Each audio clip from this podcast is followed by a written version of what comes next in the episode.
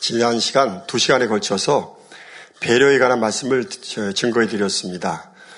배려에 관한 말씀을 전하다 보니 참된 배려의 마음을 이루려면 상대에 대한 존중의 마음이 먼저 있어야 한다는 사실을 깨닫게 되었습니다.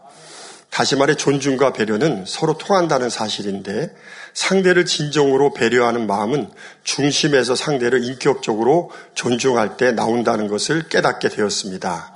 그래서 이번 시간은 존중에 대한 말씀을 증거하고자 합니다. 그런데 먼저 존중에 대해 말씀드리기 전에 존중과 존경의 차이에 대하여 말씀드리겠습니다. 존중과 존경은 쉽게 같은 의미로 생각할 수 있지만 존중과 존경은 분명히 다릅니다.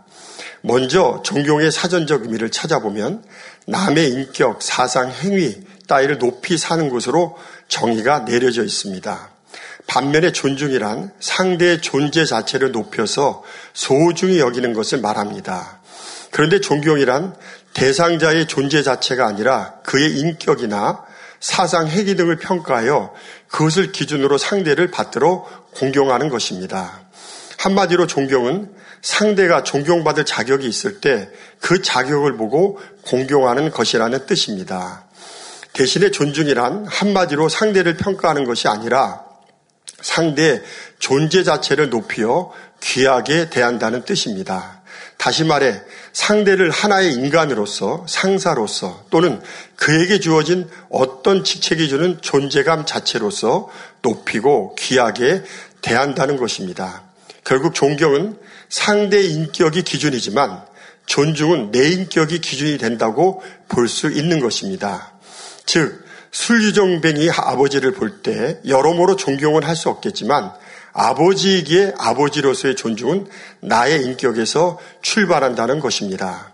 마찬가지로 다른 어른들, 선생님들, 학교 선배들, 직장의 상사들 등이 존경받을 만한 나름대로의 자격이 없으면 존경의 대상은 되지 않을 수 있습니다. 하지만 어른, 선생님, 선배, 상사로서의 그들을 존중하는 것은 내 인격의 문제라는 것입니다. 그렇게 존경을 받고 안 받고는 그들의 수준에 의해 결정되지만 그와 상관없이 그들을 존중하고 안 하고는 나의 성숙함의 수준에 달려 있는 것입니다. 그래서 성숙한 인격을 갖춘 사람은 다시 말해 신앙의 성숙함을 이룬 사람은 상대가 혹여 부족해도 상대의 모습을 보는 것이 아니라 당연히 상대의 존재 자체로서 상대를 존중할 수 있기에 이런 성숙한 존중의 마음을 갖춘 사람만이 상대를 진정으로 배려하는 마음을 이룰 수가 있는 것입니다. 저는 존중에 대한 설교를 준비하면서 하나님과 주님의 우리 사람들에 대한 사랑의 마음이 바로 존중에서 나왔다는 것을 깊이 깨닫게 되었습니다. 하나님은 우리 죄 많은 인생들을 겉모습만 보고 마귀의 자녀들로 여기지 않고 잃어버린 하나님의 자녀들로 보셨기에 천하보다 귀한 영혼들로 소중히 여기고 존중하셨다는 말입니다. 우리 주님도 역시 우리 인생들의 부족한 모습을 보기보다는 연약한 존재로 국률이 여기셨기에 하나님의 소중하고 귀한 자녀들로 존중하셨다는 말입니다. 다시 말해 하나님의 아버지와 우리 주님의 그 존중으로 우리가 하나님의 귀중한 자녀가 될 수 있었다는 말입니다. 이러한 사실을 깨닫는다면 우리도 먼저 하나님을 당연히 존중해야 하고 다음으로 하나님이 극진히 사랑하고 귀하게 여기시는 우리 자신 또한 존중해야 하고 마지막으로 하나님의 자녀된 모든 사람들과 또한 아직 믿지 않는 영혼들까지도 존중해야 한다는 사실입니다. 먼저 하나님을 존중해야 합니다. 오늘 본문 사무엘상 2장 30절에 보면 그러므로 이스라엘의 하나님 나 여호와가 말하노라 내가 전에 내 집과 내 조상의 집이 내 앞에 영영히 행하리라 하였으나 이제 나 여호와가 말하노니 결단코 그렇게 아니하리라 나를 존중히 여기는 자를 내가 존중히 여기고 나를 멸시하는 자를 내가 경멸히 여기리라고 말씀하십니다. 이 말씀은 하나님께서 엘리 제사장에게 망령된 두 아들에 관해 여러 차례 경고의 말씀을 주셨는데도 엘리 제사장은 하나님의 거룩한 제사를 더럽히는 정확히 말하면 제사를 드리기 전 성물을 먼저 취하는 죄와 또 성전에서 수종 두는 여인을 범하는 그런 죄를 지은 두 아들을 하나님보다 더 사랑하여 말로만 가볍게 타이를 뿐 엄히 징계하지 않으므로 주신 말씀입니다. 그 결과 하나님의 진노가 쌓여 그의 조상인 아론과 비느하스에게 주셨던 축복의 말씀인 내 집과 내 조상의 집이 내 앞에 영영히 행하리라는 다시 말해 제사장의 직분을 영원히 감당하리라는 말씀을 폐하시고 결단코 그렇게 아니하리라는 말씀을 주셨습니다. 이어서 나를 존중히 여기는 자를 내가 존중히 여기고 나를 멸시하는 자를 내가 경멸히 여기리라는 행한 대로 갚아주신다는 말씀을 분명히 내리십니다. 그러면 하나님을 존중한다는 말씀은 무슨, 무슨 뜻일까요? 먼저 앞서 말씀드린 대로 엘리 제사장의 예를 통해서 오직 하나님을 경외하여 하나님의 말씀에 절대 순종해야 한다는 말입니다. 사무엘하서 12장 9절에도 보면 다윗 왕이 율법을 어기고 남의 아내인 바세바와 가늠하고 이를 은폐하기 위해 그 남편인 충신 우리아를 괴계를 써서 전쟁터 선봉에 세워 죽게 했을 때 하나님께서는 나단 선지자를 통해 다윗에게 내가 나를 업신 여겨서 말씀을 어겼다고 분명히 말씀하십니다. 이렇게 말씀에 순종치 않는 것을 하나님께서는 나를 멸시하고 업신 여기는 것이라고 하셨으니 오직 말씀에 순종하는 것이 바로 하나님을 존중히 여기는 것입니다. 그래서 잠언 8장 13절을 보면 여호와를 경외하는 것은 악을 미워하는 것이라고 말씀하셨고 성경 곳곳에도 악에서 떠나고 악은 모양이라도 버리라고 말씀하고 있는 것입니다. 또한 하나님을 존중한다면 입법자이시며 재판자이신 하나님의 권위를 인정하여 결코 내가 재판자의 자리에 앉아서는 안 됩니다. 즉 재판자는 오직 하나님 한 분뿐이므로 결코 어느 누구라도 판단 정지해서는 안 된다는 말입니다. 더더욱 권세는 위에서 주신 것이라 하셨으니 나라나 교회나 가정에서 권세를 가진 자들에 대해서도 혹여 부족한 모습이 있을 때 부정적인 말보다는 잘 되기를 바라고 위에서 기도하고 질서 가운데 따라주고 순종하는 자세를 가지는 것 또한 권세를 주신 하나님을 존중하는 것입니다. 다음으로는 하나님이 천하보다 귀하게 여기시는 자기 자신을 존중해야 합니다. 자기 자신을 존중해 여긴다는 것은 자신에 대하여 긍정과 자부심과 자존감을 가진다는 것입니다. 자긍심과 자부심과 자존감은 다 비슷한 말인데 특별히 오늘은 자존감에 대해서 말씀드리겠습니다. 여기서 자존감을 자존심과 혼동하는 분들이 많은데 둘은 분명히 다른 것입니다. 자존심은 자기를 높여서 상대를 낮추거나 무시하는 교만한 마음을 말합니다. 그러나 영적으로 자존감이란 자신은 하나님의 형상으로 지음받은 영적인 존재라는 것을 믿기에 천하보다 귀 여기시는 한 영혼으로서 자신의 존재를 자각하고 믿음 안에서 무엇이든지 할 수 있다는 영의 생각으로 충만한 마음입니다. 또한 거룩한 하나님의 자녀로서 왕 같은 제사장으로서 긍지와 자부심을 잃지 않고 자신을 지켜나가는 긍정적인 마음 자세인 자기 존중의 마음이 바로 자존감입니다. 자존감이 강한 사람은 다니엘과 세 친구처럼 거룩한 하나님의 자녀로서 자신을 어, 죄로 더럽히지 않도록 비굴하고 비겁하게 비질린 세상과 타협하지 않고 오직 진리로 자신을 굳건히 지켜나갑니다. 세상에서 보면 역사적으로도 자존감이 높았던 인물들은 자기 명예를 지키기 위해 목숨도 불사하는 것을 많이 볼 수 있습니다. 또한 실패와 역경이 있어도 결코 열등감에 사로잡혀 나약해하거나 낙심하지 않습니다. 어떤 상황에서도 마가복음 9장 23절의 말씀대로 믿는 자에게는 능치 못할 일이 없다는 하나님의 말씀을 굳게 붙잡고 끝까지 믿음으로 바라보고 승리해서 결국 열매를 맺혀 나가게 됩니다. 저도 개인적으로 성령의 감동함 속에 하나님의 말씀을 받을 기회가 있었는데 하나님의 자녀로서 주의 종으로서 금지와 자부심을 결코 잃지 말라는 다시 말해 자존감을 끝까지 지켜나가라는 말씀을 받은 적이 있습니다. 마지막으로 상대에 대한 존중의 마음입니다. 특별히 오늘은 진정으로 배려하는 마음을 이루기 위한 상대를 존중하는 마음에 대해 자세히 살펴보기로 하겠습니다. 영적으로 상대를 진정으로 존중하는 마음이 되려면 어떻게 해야 하는지 세 가지 조건에 관하여 살펴보기로 하겠습니다. 영적으로 존중하는 마음이 되려면 첫째로 모든 일을 사람에게 하듯 하지 말고 죽게 하듯 해야 합니다. 골로새서 본문 3장 23절을 보면 무슨 일을 하든지 마음을 다하여 죽게 하듯 하고 사람에게 하듯 하지 말라고 말씀하셨습니다. 사복음서를 보면 우리 주님의 제자들에 대한 마음은 하나님의 귀한 자녀들을 섬기시는 마음이었습니다. 그래서 주님은 주인의 자세가 아니라 종의 자세로 제자들의 발을 씻기셨는데 원래 발을 씻기는 일은 모래먼지가 많은 고대 중동 지방에서는 아랫사람인 종들이 상전인 주인에게 섬기는 행함에 속하였습니다. 그런데 주인과 상전의 위치에 있는 우리 주님이 종들의 입장에 있는 제자들의 발을 지키셨다는 것은 당시의 풍속으로 본다면 도저히 상상할 수 없는 파격적인 일이 아닐 수 없었습니다. 이는 주님은 제자들을 거룩한 하나님의 자녀로서 마치 고귀한 왕의 아들들로 다시 말해 왕자들의 입장으로 보고 존중하시고 섬기셨던 것입니다. 또한 부족한 모습이 있어도 하나님의 영상으로 지음받은 소중한 존재로 여기셨기에 결국 변화될 것을 믿음의 눈으로 바라보시고 요한복음 15장 15절을 보면 주의 종으로서가 아니라 친구로 여기고 존중해 주셨습니다.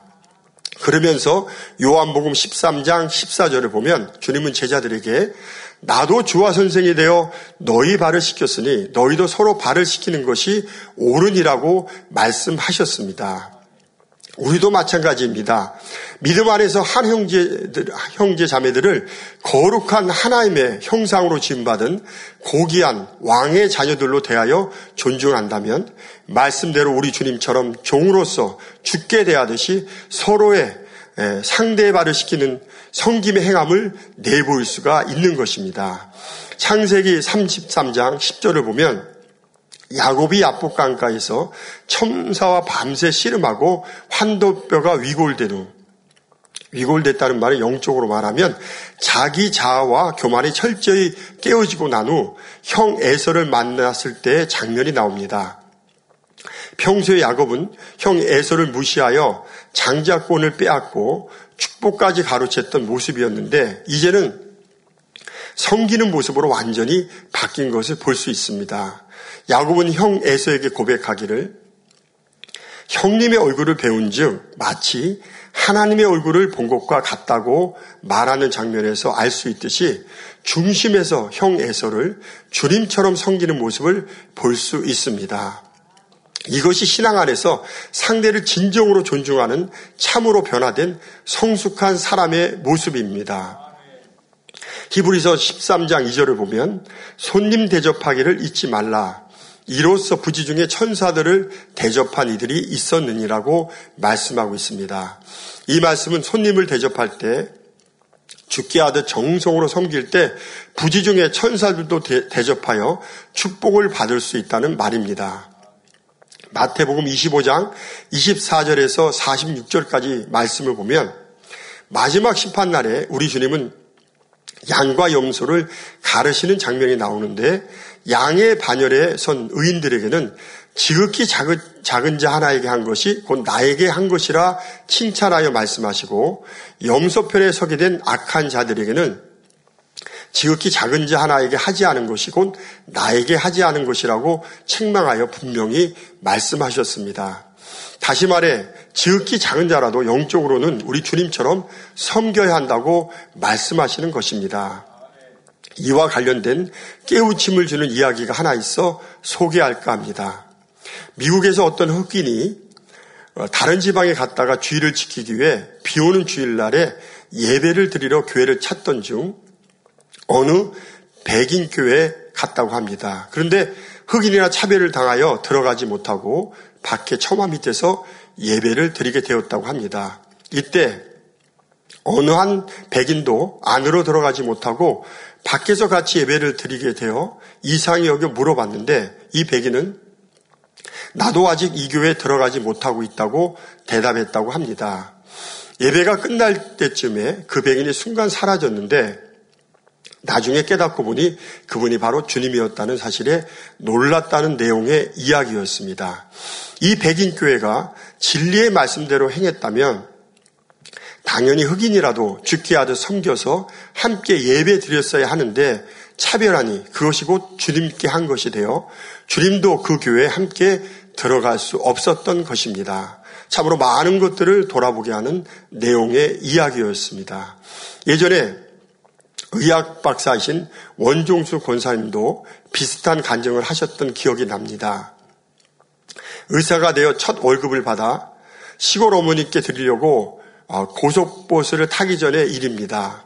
너무 초라해 보이는 할아버지가 버스 앞에 계속 서 계셔서 너무 마음이 걸려 이 돈을 저분에게 드릴까 말까 하는 두 마음이 싸우게 되었습니다.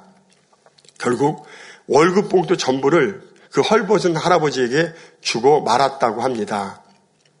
그런데 어머니에게 드리지 못한 것이 마음에 걸려 너무 불편한 마음으로 시골집에 와서 자고 그 다음날 어, 새벽 기도에 가게 되었는데 성령의 감동함으로 월급 봉투를 드린 할아버지가 바로 우리 주님이셨고 주님께서는 너무 고맙게 받았다고 말씀하셨다는 내용이었습니다. 양과 염소의 말씀처럼 헐벗고 굶주린 자에게 한 것이 바로 주님께 한 것이라는 말입니다. 앞에 두 가지 이야기 모두 우리는 과연 주변 사람들에게 얼마나 주님처럼 섬기고 있는지 돌아보게 하는 말씀들이었습니다. 예전에 다른 교회를 다니다가 본교에 등록하여 당자님의 섬기시는 모습에 크게 은혜를 받은 어느 집사님의 간증을 들을 기회가 있었습니다. 이 집사님은 본교에 와서 당자님 말씀에 너무 은혜를 받고 어느 주일날 낮에 교회 마당에서 우연히 지나가시는 당자님을 만나 뵙게 되었다고 합니다. 이때 이 집사님은 너무 기뻐 당자님께 어린아이처럼 저는 누구이고 다른 교회에서 왔어요 하며 반갑게 인사했는데 이분 표현으로는 하늘 같아 보였던 당자님께서 이 집사님에게 거의 90도 가까이 몸을 숙여 정중하게 인사하신 모습에 크게 은혜를 받으며 참 겸손한 분이시구나라는 인상을 받았다는 내용의 간증이었습니다. 저는 이 간증을 들으며 당자님의 마음이 우리 주님의 마음처럼 성도 한 사람 한 사람을 하나님이 천하보다 귀하게 여기시는 한 영혼으로서 또한 하나님의 귀한 자녀들로 소중하게 여기시고 마치 주님을 대하듯 극진히 섬기시는 마음이라는 생각이 들었습니다. 당장께서는 언젠가 당신을 사랑한다고 따르며 섬기는 주의 종들이나 일꾼들 중에서 누가 진정으로 당자님을 사랑하는지 알려고 하면 그분들이 평소에 일반 성도님들이나 아랫사람들을 얼마나 당장님처럼 사랑으로 섬기는지 보면 알 수 있다고 말씀하셨다는 말을 전해 들은 적이 있습니다. 앞에서는 다 당장님을 사랑한다고 말하지만 진정 사랑한다면 보이지 않는 곳에서도 아랫사람들과 성도님들을 당장님처럼 섬겨야 한다는 말씀이었습니다. 저는 당장님을 오랫동안 붙였다 보니 하나님의 은혜로 예배 전에 당자님의 성의 예배 가운을 입혀드리는 사명을 계속해서 감당할 수 있는 축복을 받았던 적이 있습니다. 그러다 보니 당자님께 어떤 일을 보고하거나 당자님의 질문에 대답하는 과정 중에 동문서답을 하거나 엉뚱한 대답을 해서 한참 동안 마음의 연단을 심하게 받을 때가 있었습니다. 이러한 과정을 거쳐 열심히 궁구하고 노력함으로 오랜 시간이 지난 후에는 당자님의 마음을 나름대로 살피고 맞추어 드려서 어느 정도는 정확한 답변과 보고를 할 수 있는 자리까지 이룰 수가 있었습니다. 그래서 어, 당자님께서도 저에게 이제는 바르게 대답하고 순종하는 자가 되었다고 하시는 말씀을 들었던 적이 있습니다. 그런데 그런 일이 있은 이후에도 가까운 저희 가족에게는 여전히 동문서답하거나 핵심에 벗어나는 엉뚱한 대답을 하여 지적을 받을 때가 생기게 돼서 이것에 대해 궁구할 기회가 있었습니다. 이때 깨달음이 오는데 제가 당장님께는 마음을 다해 집중하여 죽게 하듯 하는데 가족들에게는 쉽게 편하게 대충 하는 저의 모습을 발견하게 되었습니다. 저희 가족이라도 죽게 하듯 당장 있게 하듯 하면 되는데 그러지 못했던 겁니다. 그래서 죽게 하듯 하는 것이 얼마나 중요한지 더욱 깨닫는 기회가 되었습니다. 사랑하는 성도 여러분, 주변의 모든 사람들에게 우리 주님께 하듯 존중하여 섬길 때 사람에 대한 섬김의 마음이 더욱 온전해지는 축복을 받을 수가 있습니다. 그래서 이 땅에서는 모든 일에 온전하게 행하여 아름다운 열매를 맺고 마지막 날엔 주님께도 양의 반열로 인정받는 자리에 올라 오직 칭찬만 받는 분들이 되시기를 바랍니다. 영적으로 존중하는 마음이 되려면 둘째로 중심에서 상대를 나보다 낮게 여기고 섬겨야 합니다. 사람들은 자기가 가진 명예나 권세나 학식과 체력이나 부귀와 영화 등 조건에 따라 자기를 우월하다고 생각하고 상대를 부족하다고 여겨 무시하거나 함부로 대하는 등 교만한 모습을 보일 때가 많습니다. 겸손의 속성 중에 하나는 상대를 나보다 낮게 여기는 마음입니다. 옛말에도 여러 사람이 길을 가면 그 중에 반드시 스승이 있다는 말이 있습니다. 만일 그 중에 나보다 나은 사람이 있다면 그 나은 점을 배우고 나보다 부족한 사람이 있다면 이것을 타산지석 또는 반면 교사 삼아 나를 돌아보게 하기 때문에 둘 다 스승이 된다는 말입니다. 앞에도 존경과 존중의 차이를 말씀드리며 존중은 상대의 조건이나 모습과 상관없이 상대의 존재 자체를 인격적으로 높여 귀하게 여긴다는 뜻이라고 했습니다. 존재 자체는 우리, 우리와 다른 다양성과 차이를 인정하는 것도 포함됩니다. 요즘 초등학교 교과 과정 중에는 다름 이해 교육이라고 하여 나보다 부족하거나 못한 것이 아니라 다름을 강조하여 다른 사람의 인격을 존중하는 교육을 어릴 때부터 가르친다고 합니다. 장애인에 대한 존중을 예를 들면 장애인들은 정상인에 비해 외모가 다를 뿐이지 부족하거나 못한 것이 아니라고 가르칩니다. 학력이 낮은 사람에 대해서도 고학력자에 비해서 지능이나 지식이 다를 뿐이지 부족하거나 못한 것이 아니라고 가르칩니다. 혹여 학력은 떨어져도 나보다 더 나은 점이 있을 수 있다는 사실을 인정하고 상대를 존중하게 하는 것입니다. 소유에 대한 생각도 마찬가지입니다. 형편에 따라 상대가 가진 재산이 다를 뿐이지 나보다 존재 가치가 부족하거나 못한 것이 아니라고 가르칩니다. 또한 인장, 인종차별에 대해서도 인종에 따라 우월하거나 비천한 것이 아니라 나와 색깔이 다를 뿐이라고 가르칩니다. 이것이 바로 상대를 존중하는 마음인 것입니다. 이렇게 다양성과 차이를 인정하면서 상대를 나보다 낮게 여기고 존중하기 위해서는 교만을 발견하여 자신을 철저히 깨뜨리고 낮추어야 합니다. 얼마 전에 간증 배우일에 나왔던 어느 일꾼의 간증이 있었습니다. 발톱이 발가락을 파고드는 병을 얻어서 고통 중에 아무리 기도하고 또 환자 기도를 받아도 오랫동안 낫지 않았다고 합니다. 그런데 기도하다 어느 순간 자신의 영적 교만을 깨닫고 회개하니 병도 낫게 되고 이후부터는 모든 성도들을 하나님의 귀한 자녀로 더욱 섬길 수 있었다고 합니다. 제 자신도 편집국에 근무할 때 하나님의 은혜로 교만을 철저히 깨뜨린 적이 있습니다. 세상에 있었을 때 저는 팔방민이라는 말을 들을 정도로 모든 면에 자신이 있었지만 어, 그래서 굉장히 교만했었습니다. 한 가지 못하는 게 있었는데 바로 글을 쓰는 것이었습니다. 학교 다닐 때 국군 아저씨에게 쓰는 편지 한 장을 그것도 시켜서 억지로 몇 번 쓴 게 전부였을 정도로 글을 쓰기 싫어하고 글도 잘 쓰지 못했습니다. 그런데 주의종으로서 건강이 약했기 때문에 양떼를 감당하는 사역을 맡지 못하고 편집국에서 간증을 쓰는 일을 맡게 되어서 1년 동안 나름대로는 열심히 간증을 취재하여 7, 7 80편에 가까운 간증들을 써서 모으게 되었습니다. 그래서 연말에 간증 책자를 펴내려고 했는데 사실 간증이라는 글은 반문학 작품과 같아서 글을 잘 써야 읽을 때 은혜를 받을 수가 있습니다.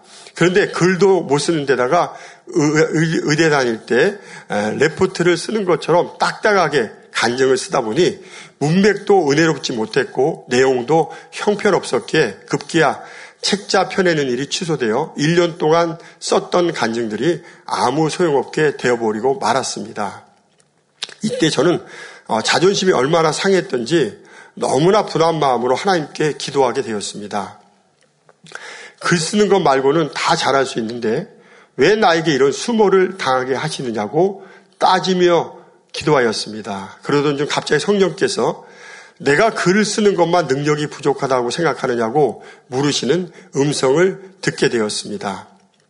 아무 답도 못하고 있으니 이내 저에게 내가 하나님의 능력으로 다시 입혀지지 않으면 내가 세상에서 자신 있게 생각하던 모든 것들이 하나님 앞에는 아무 쓸모가 없느니라고 하시는 성령의 음성에 저의 교만이 와장창 깨어지면서 저의 부족한 모습을 발견하고 나서는 철저히 회개하는 시간이 되었습니다.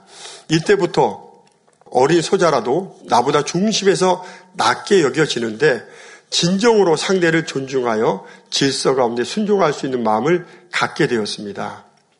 이렇게 교만을 발견하여 철저히 깨뜨릴 때 남을 나보다 낮게 여기고 상대를 존중할 수 있는 마음이 되는 것입니다. 그럴 때 상대의 단점보다 좋은 점을 먼저 보게 되고 중심에서 상대를 존중하여 섬길 수 있는 것입니다. 앞서서 우리 아버지 하나님도 우리 주님도 우리 인생들을 잃어버린 하나님의 연약한 자녀들로 국률이 보셨기에 천하보다 귀한 영혼들로 소중히 여기고 존중하셨다고 말씀드렸습니다. 마찬가지로 우리도 하나님께서 우리를 존중해 주신 그 사랑으로 이웃을 존중할 수 있어야 합니다. 또한 우리가 존중을 받고 사랑을 받기 원하는 만큼 상대방을 사랑하고 존중할 수 있어야 합니다. 이는 남에게 대접받고자 하는 대로 너희도 남을 대접하라고 우리 주님께서 말씀하셨기 때문입니다. 이러한 사랑의 마음으로 존중을 실천할 때 우리 안에 기쁨이 충만해집니다. 사랑을 실천할 때 희락의 열매가 맺혀지기 때문입니다. 죄로 가득한 세상 사람들의 모습을 보면 지위 고하를 막론하고 겉모습만 보고는 존중하기 어렵기 때문에 진정으로 존중받기 합당한 사람은 찾아보기가 결코 쉽지 않습니다. 그러나 존중은 다른 사람을 위해서가 아니라 우리 자신을 위해서 하는 것이기에 상대를 진정으로 존중할 때 하나님은 우리에게 상을 주시고 우리 자신도 평안하고 행복해질 수가 있습니다. 우리 주님은 어린 소자에게 냉수한 것이라도 대접할 때 상을 받는다고 말씀하셨는데 이것이 소자라도 존중하여 섬길 때 받는 축복입니다. 더욱이 우리가 언제 어디서든 누구를 만나더라도 존중하고 섬겨야 하는 가장 큰 이유는 이것이 또한 주님을 닮아가는 삶이 되기 때문입니다. 상대를 나보다 낮게 여겨 존중하기 위해서는 중요한 사실이 하나 더 있습니다. 서로의 차이를 인정하고 이해하게 될 때 모든 사람과 화평함을 이루어 풍성한 열매를 맺을 수가 있는데 바로 존중을 통해 이해할 수 있는 마음을 갖게 된다는 사실입니다. 먼저 이해하고 나서 그 다음에 존중하려고 하면 쉽지가 않은데 이해하기가 쉽지 않기 때문입니다. 그러나 상대의 차이를 인정하고 존중하면 쉽게 이해할 수가 있습니다. 그래서 존중은 불가능을 가능케 하는 능력이 될 수 있습니다. 예전에 어떤 여성도가 남편과 결혼하여 너무나 다른 성격과 습관으로 인해 이해가 되지 않아 힘들어할 때가 있었다고 합니다. 그러다 임신하여 아들을 낳게 되었는데 아들의 모습이 남편과 너무나 똑같이 닮은 것을 보면서 남편도 부모를 닮아서 그렇게 되었겠구나가 깨달아지며 남편의 차이를 인정하고 존중하게 되니까 그때부터 남편을 이해하여 평안한 가정이 되었다는 간증이었습니다. 이것이 상대의 다양성과 차이를 인정함으로 상대의 단점이라도 이해하고 용납하면서 상대를 나보다 낮게 여기고 중심에서 존중하는 마음을 이루는 것입니다. 이렇게 상대를 나보다 낮게 여기고 중심에서 존중하는 마음을 이룰 때 교만하지 않고 참된 겸손한 마음을 이루는 축복을 받을 수가 있습니다. 사랑하는 성도 여러분, 상대를 중심에서 나보다 낮게 여기고 존중함으로 참된 겸손과 성김의 마음을 이룰 수 있는 모든 분들이 되시기를 바랍니다. 영적으로 존중하는 마음이 되려면 셋째로 상대를 천하보다 귀한 영혼으로 귀한 영혼으로 소중히 여겨야 합니다.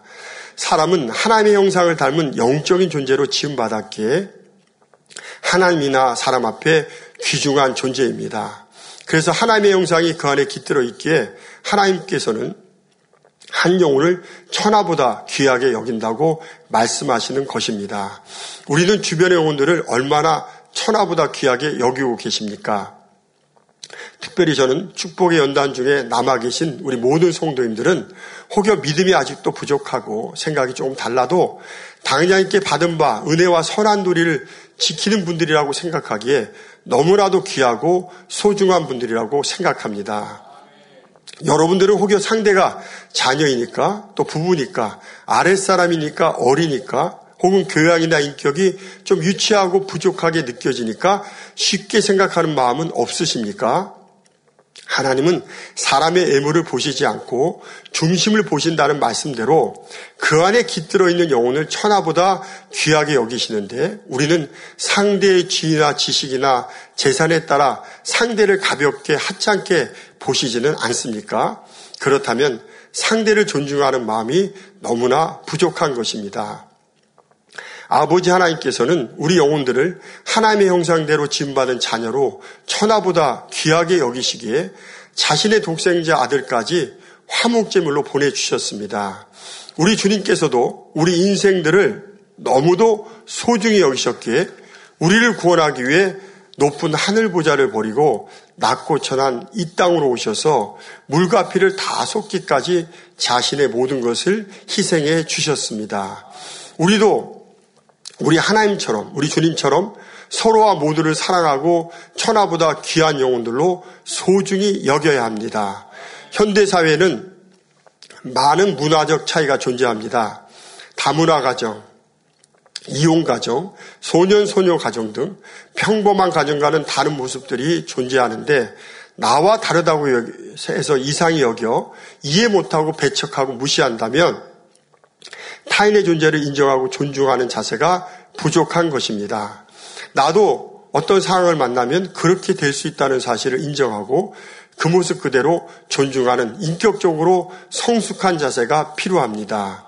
더욱이 현대 사회는 문화적 차이와 더불어 세대 간의 차이로 인해 대갈등의 시대에 살아가고 있다고 해도 가언이 아니라고 할 수 없습니다. 세대 갈등, 빈부 갈등, 노사 갈등을 시작해서 고부 갈등, 부부 갈등, 부모 자식 간의 갈등, 또 어, 아파트나 이런 연립주택에서는 어, 층간 소음 갈등, 또 젠더 갈등, 젠더 갈등이나 남녀 성별 간의 갈등을 말합니다. 이렇게 큰 집단 간의 갈등에서부터 개인 간의 갈등까지 어, 여러 갈등으로부터 많은 사람들은 스트레스를 받으며 살아가고 있습니다. 특별히 세대 차이로 인한 갈등에 있어서는 세대 간 대화의 장애가 갈등의 원인이며 세대 간 소통과 상호 이해가 세대 갈등의 해법이라고 말할 수 있습니다. 그래서 상호 이해와 소통의 첫걸음은 서로 어떻게 다른지 세대 간 차이를 인정하고 그 다름을 서로 존중하는 것입니다. 기성세대에게 젊은 MZ세대의 특징을 물어보면 종종 말대꾸를 잘한다고 대답합니다. 사실은 말대꾸가 아니라 의견을 얘기하는데 주저함이 없다는 것입니다. 반대로 MZ세대에게 선배인 기성세대의 특징을 물으면 답정너 같다고 하는데 이 답정너라는 말은 답은 정해져 있고 너는 그냥 답만 하면 돼 라는 말의 줄임말로서 말하는 사람이 듣는 사람에게 미리 정한 말로 대답하게 강요하는 화법을 말합니다. 즉 결론을 내려놓고 형식적으로 의견을 묻는데 익숙한 기성 세대로서는 이를 정해진 매뉴얼대로 추진력 있게 진행하려는 의도가 깔려 있다고 볼 수 있습니다. 이렇듯 세대 간의 입장과 인식은 매우 다릅니다. 기성 세대와 MZ세대는 서로가 자기 세대를 이해하고 인정해 주기를 원합니다. 기성세대는 경험과 지를 인정해 주기를 바라며 MZ세대는 나이로 차별하지 말고 동등하게 대우받기를 원합니다. 이것을 해결하려면 기성세대는 후배인 MZ세대를 진심으로 격려하고 말하기보다는 경청에 힘쓰고 공정하게 평가하며 긍정의 피드백을 피드백이란 말은 일이 끝났을 때 결과를 참고하여 수정하고 보완하는 것을 말합니다. 이런 것들을 아끼지 말아야 할 것입니다. 또한 MZ 세대는 새로운 도전을 두려워하지 말고 성장을 위해 투자하며 개인 사, 개인의 삶이 중요한 만큼 조직원으로서도 중요한 협력과 팀워크를 잘 발휘하도록 힘써야 할 것입니다. 이것이 바로 서로 상대에 대한 존중의 자세입니다. 특히 존중의 개념은 조직을 이끄는 리더, 즉 지도자들에게는 더욱 중요합니다. 존중할 줄 모르는 성숙하지 못한 리더들에게서는 소위 갑질이라는 행동이 나오는데 그렇게 표현하는 이유는 그런 행동들로 인해 상처를 받고 힘들어하는 사람들이 생기기 때문입니다. 조직 구성원들의 귀함을 알고 그들의 존재 자체를 존중할 줄 아는 인격적인 성숙함을 가진 리더가 있을 때 구성원들은 역량 이상의 기여를 하게 될 것입니다. 그리고 조직은 조직으로서의 그 존재 가치를 더욱 인정받게 될 것입니다. 실제로 이러한 상호 존중은 업무 집중력을 높이고 소속감에도 가장 큰 영향을 미치는 요인이라는 연구 결과가 나와 있습니다. 그래서 사회 전반적으로 개인주의의 가치가 높아지면서 존중의 중요성도 커지고 있습니다. 특히 세대 간의 갈등이 증폭되고 있는 지금 존중의 가치는 갈수록 중요해지고 있습니다. 사회적인 존재로서 인간의 중요한 가치는 바로 존중의 자세입니다. 요즘 MZ 세대가 기성 세대와는 너무나 다르기에 들여다보고 이해하려고 노력하는 많은 수고와 또 연구가 따른다고 하지만 가장 중요한 것이 빠졌는데 바로 존중의 자세입니다. 구성원들은 존중받지 못한다고 느낄 때 일할 마음도 생기지 않고 조직과 융화하거나 성과에 성과에 기여할 가능성도 적어집니다. 그러나 존중받는다고 느낄 때 구성원들은 상사와 동료를 신뢰할 가능성도 높아지고 일에 재미를 붙이며 협업, 협업하는데 수월하게 됩니다. 상대를 존중하는 문화가 깔려있는 조직은 건강하고 생산성이 높으며 외부 충격에도 잘 견딘다는 사실이 통계적으로도 분명히 입증이 되고 있습니다. 이 글을 읽으면서 당자님의 아랫사람들에 대한 존중과 배려의 마음씀에 대해서 많은 생각을 하게 되었습니다. 우리 당회장님은 아랫사람에게 일단 일을 맡기면 상대를 신뢰하고 존중하기에 일체 간섭하지 않고 부족해도 이를 통해 실패를 경험함으로 능력을 받을 수 있도록 기다려 주십니다. 결제하실 때에도 믿을 수 있는 몇몇 사람만이 아니라 관련 부서장들을 전체 불러서 한 사람, 한 사람이라도 더 목자의 마음을 느껴서 능력을 신장할 수 있도록 참여시키시고 또 다양한 의견을 청취하셔서 모든 일이 화평함 속에 이루어지도록 이끌어 가십니다. 이것이 바로 아랫사람에 대한 당자님의 존중과 배려의 마음 자세입니다. 이런 당자님의 존중을 경험한 일꾼들은 모든 일을 당자님의 마음으로 행하려고 힘쓰며 자기를 신뢰하여 믿고 맡겨준 당자님에게 생명 다해 충성하는 일꾼들로 성장할 수 있었던 것입니다. 중국의 삼국지를 읽어보면 영웅 호골은 자기를 알아주는 주군을 위해 목숨을 바쳐 충성한다는 말이 있듯이 말입니다. 상대를 존중하기 위해서 또 한 가지 중요한 것이 있는데 상대와 소통하여 그 입장을 정확히 하려 입장까지 존중할 수 있어야 한다는 사실입니다. 이와 관련된 이야기가 있습니다. 법정에서 이혼 판결을 받은 어느 부부가 변호사 사무실에서 나머지 문제들을 정리하고 있는데 난데없이 치킨이 배달되었다고 합니다. 알고 보니 변호사가 오랫동안 고생했다며 힘내서 새롭게 출발하라는 뜻으로 주문한 것이었습니다. 이 아내가 닭 날개를 남편에게 주며 말했습니다. 여보, 새로운 인생을 잘 살아요. 그동안 사랑했고 참 고마웠어요.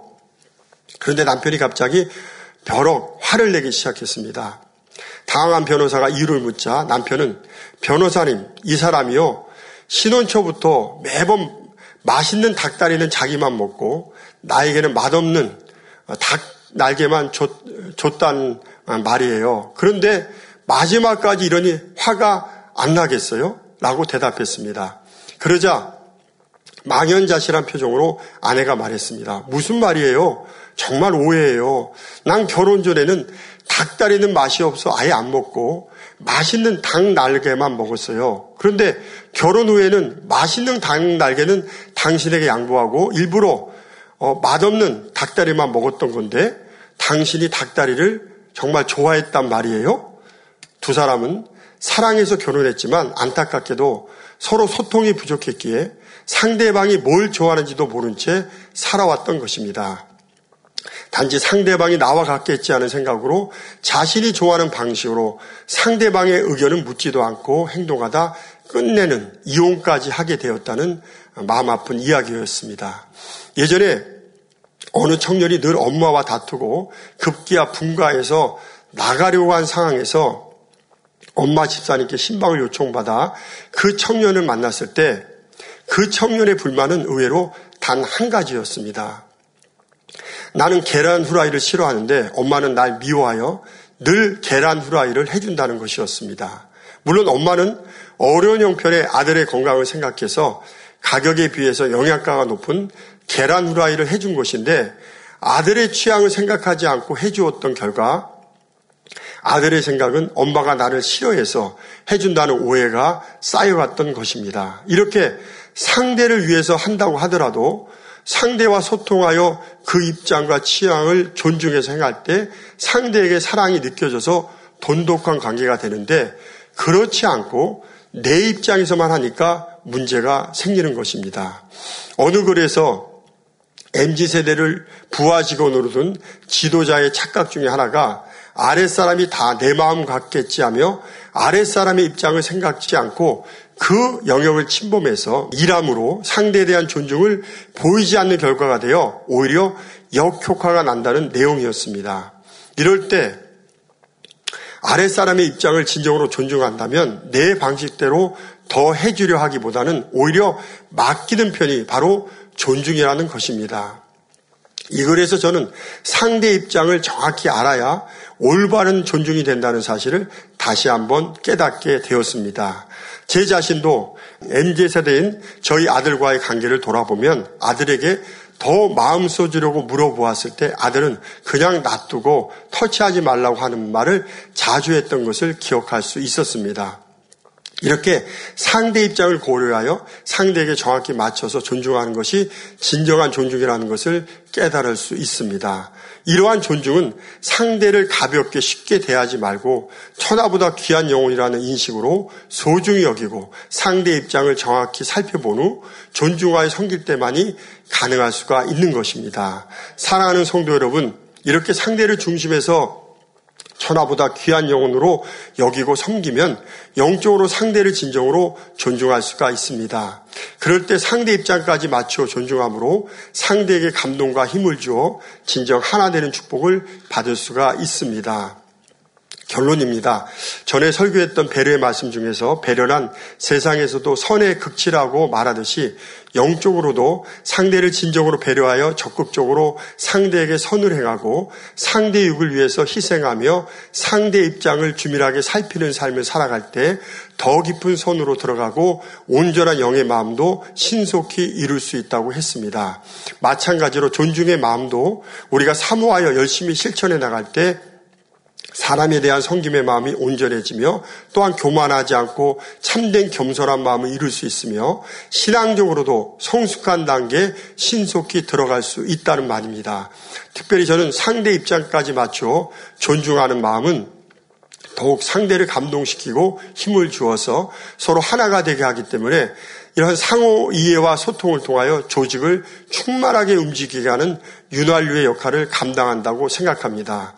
그래서 우리 모두 서로 존중함으로 더욱 하나된 만민이 될 때 앞으로 당장님과 직무대님을 도와 성전 이전을 신속히 이루며 민족 보마 세계 선교를 온전히 이루어 다시 오실 주님의 길을 예비하고 인간 경작의 섭리를 마무리하는 재단으로서 역할을 확실하게 감당하게 될 것입니다.